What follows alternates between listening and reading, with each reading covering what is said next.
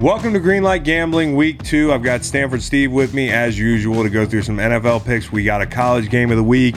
And then Jon Hamm is going to be the guest picker uh, for our uh, joint bank account, the third leg of it. So let's get it rolling.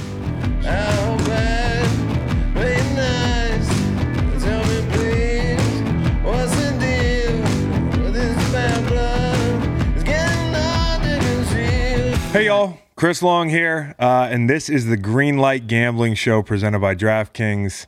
It sure was nice seeing the teams back out there on the gridiron over the weekend. Lucky for us, that was just week one. There's no better place to get in on all of the action than with DraftKings Sportsbook, America's top rated sportsbook app. To add to the excitement of week two, DraftKings Sportsbook is bringing back their can't miss offer. If you haven't tried DraftKings Sportsbook yet, head to the App Store now because you don't want to miss this. DraftKings Sportsbook is giving all new users the chance to play a $1 bet on any team, and if that team wins, you cash 100 bucks. Download the top-rated DraftKings Sportsbook app now and use the promo code GREENLIGHT when you sign up to get this can't-miss offer. Pick any team during week 2, bet $1 on them and win 100 bucks if they win. That's $1 to win $100 when you use promo code GREENLIGHT during sign up for a limited time only at DraftKings Sportsbook. Must be 21 or older, New Jersey, Indiana, or Pennsylvania only. Bonus comprised of a first deposit bonus and a first bet match, each up to $500. Deposit bonus requires 25 times playthrough. Restrictions apply. See DraftKings.com slash sportsbook for details. Gambling problem? Call 1-800-GAMBLER or in Indiana, 1-800-9-WITH-IT. We have NFL picks for week two. Our college game of the week is Louisville. Uh, and who does Louisville play, Steve? Uh, Miami of Florida. Miami of Florida. And we'll hit our joint bank account. Uh, so joining me, as always, as you just noticed, is my partner in crime, Stanford Steve, uh, and we're ready to get after it, right? We, we still got some gas left in the tank after week one, right? Absolutely. I, I give it I give it a month. I I'm still feeling these NFL teams out. You played it. I didn't, but you know, everybody's obviously talking about the preparation, how different things were. I think these teams deserve a little more time than average. Uh, so I know people in Philadelphia don't want to hear that kind of stuff. Yeah, yeah, but, I, know, um, I know. They, I know they don't. They don't at all. And like, yeah, it would help to field a, an offensive line of guys that have played in the league before. And the uh, running back. Was there anything last week that just shocked you?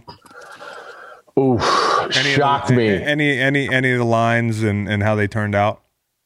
Uh, by the time, see, the NFL is crazy, Chris, because you, I mean, you talk to people constantly. I'm talking to people constantly. We're talking about gambling. We're talking about NFL. We're talking about who we like. Yeah. Everybody has their favorite picks.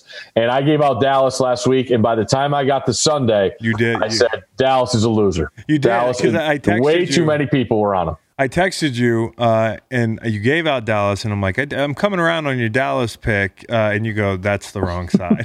Let's do college first. Uh, game okay. of the week. Last week it was Florida State, Georgia Tech, uh, in the under. Yep. And that that was your call, and that was uh, that went swimmingly. Yes, sir. Uh, actually, on my podcast with Stanford Steven, the Bear, Chris Fallica, uh, I went 4 and 0 in college, so mm. it was awesome. Mm. A lot of luck. Uh, you got to, you know, it was just the idea of taking points early in the season, knowing that, you know, teams aren't what they what we think they might be. Yeah. So uh, there was a couple instances where we like teams that had a week to play and they were playing teams that didn't play yet. So uh, yeah, we will take a 4 and zero start for sure. So this week we've got, you, you mentioned Louisville uh, mm-hmm. and, and uh, Miami of Florida. What do you yeah. got there?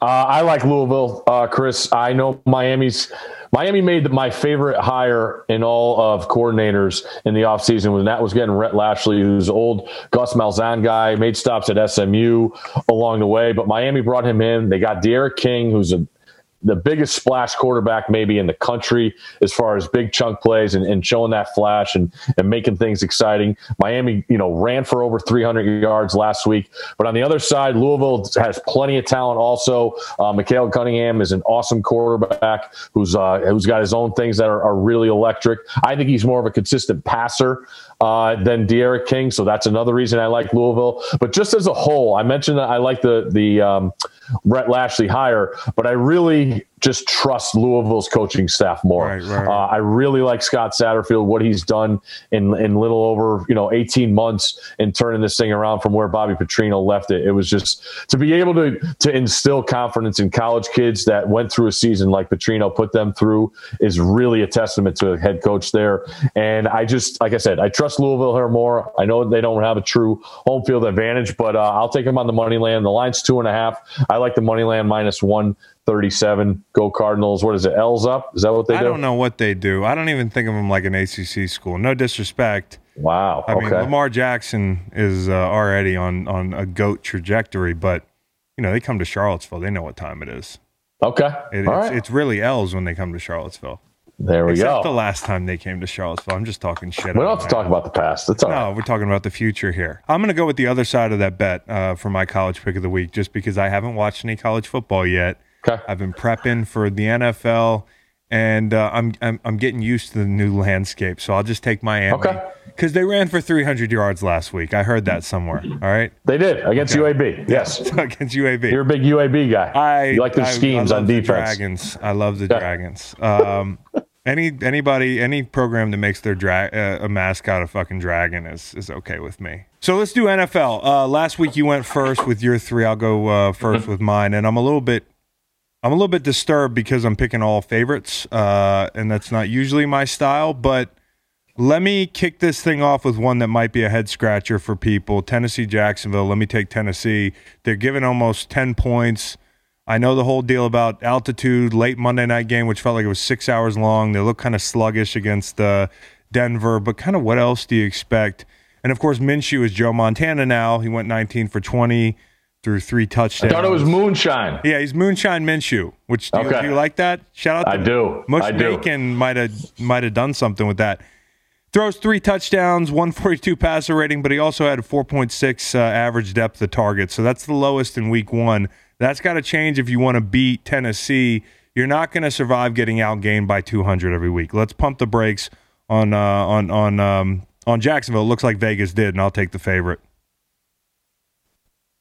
All right. Uh, Denver has to be the ultimate place in the NFL. Let's get the hell out of here with a win, no matter what it looks like. Uh, I was able to talk to Vrabes after the game, and he's just like, "Hey, we'll take. It's a win. Yes. We're getting out of here. Yes. Gritty. We showed a lot. I don't care how we got it.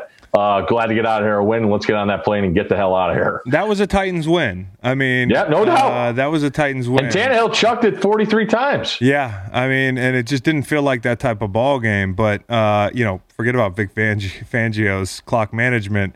They're lucky Yeah. for that. But on the other side of it, Gostkowski almost like literally died on the field. I was just like, oh my gosh, is he just going to implode and and and crumble into a ball of dust right now? He just, I felt so bad for him. I was glad he made that kick. Kicker life, bro. I would never know anything about it. You don't either, but tough. those guys do. I know. God play, bless I know they play a lot of fucking ping pong and stuff, so they better be ready to kick on Sundays. Uh, Baltimore. Uh, I'm just gonna, and we were kind of on the same side here with Baltimore. You're gracious enough to let me have Baltimore. They're playing Houston. Let me not overthink this one. Uh, Lamar was better last week, if that's possible. Really climbed the pocket, connected on a deep ball in the first half, which are things that like people want to see how he performs outside the numbers and deep and the poise he has in the pocket. He looked great. You know, if you're Houston, this is one of those weeks that being on a football team, knowing this, you're 0 1, you have high hopes, you trade away uh, DeAndre Hopkins. Hopkins goes for like a PR uh, in Arizona Yeah. right off the rip, and you can't find Randall Cobb last week. Deshaun looks off. They can't get the ball downfield. I'm thinking to myself, this is the game where if and when Baltimore gets up, this is a team that could say, like, what the fuck, coach? We're starting to point fingers at each other. Uh, the defense isn't great, anyways. I see Baltimore rolling. Maybe not as bad as they did last year, uh, but I think they roll. Does anybody have a f- more of a free ride than Deshaun Watson in the sport? I mean, it's funny. You know what it is? It's it's okay because he shows you the brilliance. You know that that's the part to me where he flashes so. I mean, he's one, he's likable. Two, he's he's objectively a very good quarterback. I mean, he's a top ten quarterback easy. You know, but I think the misconception is that you slide him into the top five sometimes because he makes top five plays. You know, the high end stuff he does, the surviving, the pushing the ball down the field in like broken play situations. I missed him probably four times in my career. I feel like, and I was barely playing against him the the part where he lags is he has these spells, um, you know, like the Buffalo spell in the playoffs in the first half. Well, I just look at last week. That yeah. game flips on that interception. He, he cannot throw that ball when a guy is underneath his arm and he's still trying to make a play. Yeah, you can't do that kind of stuff. Yeah. And I just I know everybody doesn't like Bill O'Brien. I get it. People yeah. don't like the things that he's done. But man, Deshaun, he never gets any criticism on the field ever. And I don't think I don't see how you can make progress when you're when you're not going to get when you're not going to get that. Well, listen, he he he he's got a he can be a fun player, but don't make the fun mistakes. I mean, and that's something uh, a lot of younger quarterbacks are working on, but he's in year what five now. Um, That's what I said. I mean, Carson so, Wentz the same thing. Yeah, you know, decisions. And I gave your old ways got to you got to yeah. give up on them if you're going to make progress. That's all I'm trying yeah. to say here. And, and, I gave it to Carson last week. I mean, like, listen, Carson, and I've been a big Carson defender, but Carson's got to play better. That yep. You have to know when to be that guy, and this goes for Carson and Deshaun, and you have to know when to manage the game. And, you know, uh, Carson, when you got a 17 point lead, maybe don't go on that self destructive kind of binge where you're like, oh, I just hit a deep ball for the first time in what feels like eight years. I got to keep pushing the ball outside mm-hmm. the hashes, down the field, settle in. I'm going to go with my third pick, um, which we also are on the same side of. I'm going to go Seattle. Um, and New England's headed up there to the Pac Northwest. I just think it's a good matchup, anyways, for Seattle, but it's also scary for New England because they were a totally different team than they are traditionally last week. Mm-hmm. Obviously, everybody knows, you know, the whole let Russ cook thing. They throw the ball like damn near 15 times their first 15 scripted plays. Everybody's like, who is this Brian Schottenheimer guy? Uh, and they brought pressure. I mean, Jamal Adams rushed the passer 10 times. It's the most yeah. you've ever seen anybody there. You talked about him being bored when he's not, he didn't look bored last week. And I know my, my man Gregg Williams said that, but like, they look like they're reinventing themselves. And New England's doing the same thing. But my worry with New England is that if they get down, they can't keep up on the road no. with Seattle. And that's the problem. Now, the case against this happening, turnovers, being self destructive, with Seattle can be really good at, even so good that they overcome it. And then also, uh, Seattle gets tight with a lead and, and reverts back to what they do. Uh, a couple things on this one. I heard uh, Nink talking about it. Like he's worried about the the uh, the Patriots being able to be quick strike offense, like yep. what you need to do sometimes on the road to, yep. to answer a score. I thought that was really smart. Him saying point. that. But I think I think this comes down to Bill and Josh the ultimate game planners to me. And you always remember like some of these Patriots wins where people didn't think they could do it. I think they're going to come out and just run the ball. Like we we both don't really like Seattle's front. Yeah. And I, th- I think there's plenty of holes up there. And I could see New England really trying to. I mean, I know they showed that they want to run the ball last week, yeah. but I could see this being, you know, a chess match in the run game where they're trying to mix up schemes to to try and create some gashes and seams and knowing how much Adams is going to move around. This is a pretty fascinating matchup for me to see uh, New England up front uh, on the offensive side because I'm really interested to see how this goes, knowing what Seattle has on the back end. Well, you're going to be excited to watch them grow through the year because they're going to continue to like push mm-hmm. forward and, and reinvent themselves. And so the exciting thing about this game is not only it represents, I think, a big power shift one way or another, like it tells you something about these two programs right now. Um, but they're also different teams, as we've talked about. So yep. that's my favorite game of the week, and I like Seattle. Who you got? Uh, I like the over in the Carolina Tampa game, uh, 47 and a half. I think uh, Tampa has shown there was a there was a smidger right at the uh, third quarter. If if um, if Brees uh, doesn't hit the tight end on that long pass, Tampa's getting the ball back and it with a chance to tie that game. Oh yeah, that that's how close that game was, and. Um, I, I, just think Tampa's they're right there. Uh, the turnovers obviously hurt them again last week. I know Brady was throwing them and it wasn't Jameis, but in this league, you know that you can't turn the ball over. Yeah. And I sort of liked what I saw from Carolina's offense. Uh, Teddy looked good to me. Too. Uh, McCaffrey slinging it around. Uh, you know. Um, Robbie Anderson obviously had a big play where you know two guys fell down, uh, but I think DJ Moore is going to be a weapon for Teddy too. So I think I think the way they get rid of the ball and and how they they just feel like uh, you know, in hockey, they always talk about, you know, the Blues last year. They they outzoned you and, and, and made you force things, everything on the outside. Carolina in in the um, in that offense from LSU with Joe Brady, it feels like they surround, they get outside of you, yeah. And, and you know, no matter what you try and do on the perimeter, so it's pretty. And then that thing obviously opens up everything for for McCaffrey. So I, I just think there's going to be a lot of points scored here. I think a ton of money is going to be on Tampa. I could see that, but if uh, I, I think all things go accordingly, good weather down south. I, I, I like the over there.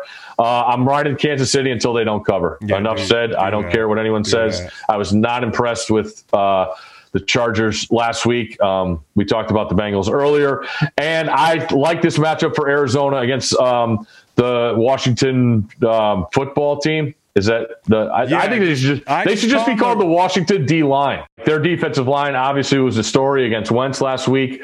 I just like the, the scheme of Kingsbury. I think I don't really like what Washington has on the back end. They did have two coverage sacks last week. You know, I know the D line always wants to take credit for the sacks. I thought Washington did a good job against some of those um, lesser Philly receivers. But I like Kyler Murray, and I like the way he gets rid of the football here. He's obviously you saw how many how easy he could get the ball to, to Nuk. Uh, Fitzy's still out there. Drake's catch the ball in the passing game. I, I sort of like this matchup for Arizona. Uh, another thing, Washington flying all the way across the country to, to play in an empty stadium. Um, I'm not sure, you know, what what what we're going to get from Haskins. Uh, he was fortunate of a, of a couple. Um, huge mistakes by Philly to get yeah. that offense going. And uh, I know you were a huge fan of that touchdown before the half. Yeah, that, um, I so, mean, like I'm trying to think of different ways I can call it anything but a bad beat. Like on the pod, I'm like, this really terrible. Effing sucks. Yeah, I mean, because I don't want to copyright infringe you guys, but like uh, a bad sure. beat is a bad beat here, and and yeah. to to to have the first half under, which I thought was you know considering everything a lock, to get that. And then you involve alma mater rivals. Yeah, like, Virginia yikes. Tech, Logan That's Thomas, bad. who was supposed to be like Mel Kiper said he was going to be the next uh, Cam Newton. Mm. He, he converts to a tight end. I'm not even mad at Logan Thomas. It was just twisting the knife that my former pro team gives up a touchdown late in the second on a busted coverage to a rival from college. And that's how I lose my first NFL bet this year. So, all right, man, let's do joint bank account and get on with our weekend. Uh, mm-hmm. And by the way, the third leg of this this joint bank account is our guy Jon Hamm, friend of the program, obviously. So he's going to pick a little bit later, and we'll plug Must that Must be in. nice. Yeah. So okay, midnight sports center guys get whoever the fuck you want. We get it. Yeah, I can't just get Jon Hamm one fucking day. Uh, let me go. Let me go. I'll take the. I'll. I'll, I'll be looking at the uh, Tennessee game, obviously, and I like the over right there. I. I, I think. Uh, I do think Jacksonville can move the wow, ball a bit okay. on them with that skill group, uh, and I think Tennessee's going to pound them. So I think. I think we're going to see a game that's you know in the twenties from both teams maybe the high 20s or, or, or low 30s for uh, for Tennessee, and we end up uh, above that low 40s total. All right, uh, that's a challenge on one of my favorite defenses. I love the Titans defense. I just, I just love everything they do. I think they're so versatile in what they do. Uh, I'm going to go with the college slate, Chris. I'm going to go Wake Forest plus two and a half at NC State. This is an instance of a team that played last week. They played the number one team in the country, Clemson. They covered thanks to Dabo calling off the dogs early in the third quarter. Yeah. But it's just an instance of a team. I, in my in my ways of thinking about it, and I'll always I'll never get out of this mindset. In general, um, thinking terms, I think the team that plays a week before a team that doesn't have a game is a massive advantage. And I don't know why NC State is favored in this game, so I'll take the Demon Deacs. Boom! There you have it. Demon Deacon's getting a shout out on this podcast, and uh, and now we've got Jon Hamm. So how about one one bold prediction for week two? All right, bold prediction: Lions over Packers. I fucking love that because yeah. I picked them to win the North, and they went out there and pissed down their leg Sunday. That's great. I think uh, I think they're going to learn from that, and I I mean Rodgers is seems to be uh, a little upset that they chose a quarterback in the first round uh, and had something to prove. Yeah. Uh, but I think I don't know. I think that line seems good. All right. Well, a special thank you to Jon Hamm, uh, and of course, thanks, John. Yeah, thanks, Jon Hamm, and and a uh, big thank you to our guy Stanford Steve. Uh, as always, don't forget to check out the other Greenlight pods. We just went over two million downloads for 2020. I have no idea what that means, but it sounds like a lot of people, and that's all thanks to y'all. So um, Appreciate you, and let's keep it up. We'll see you next week.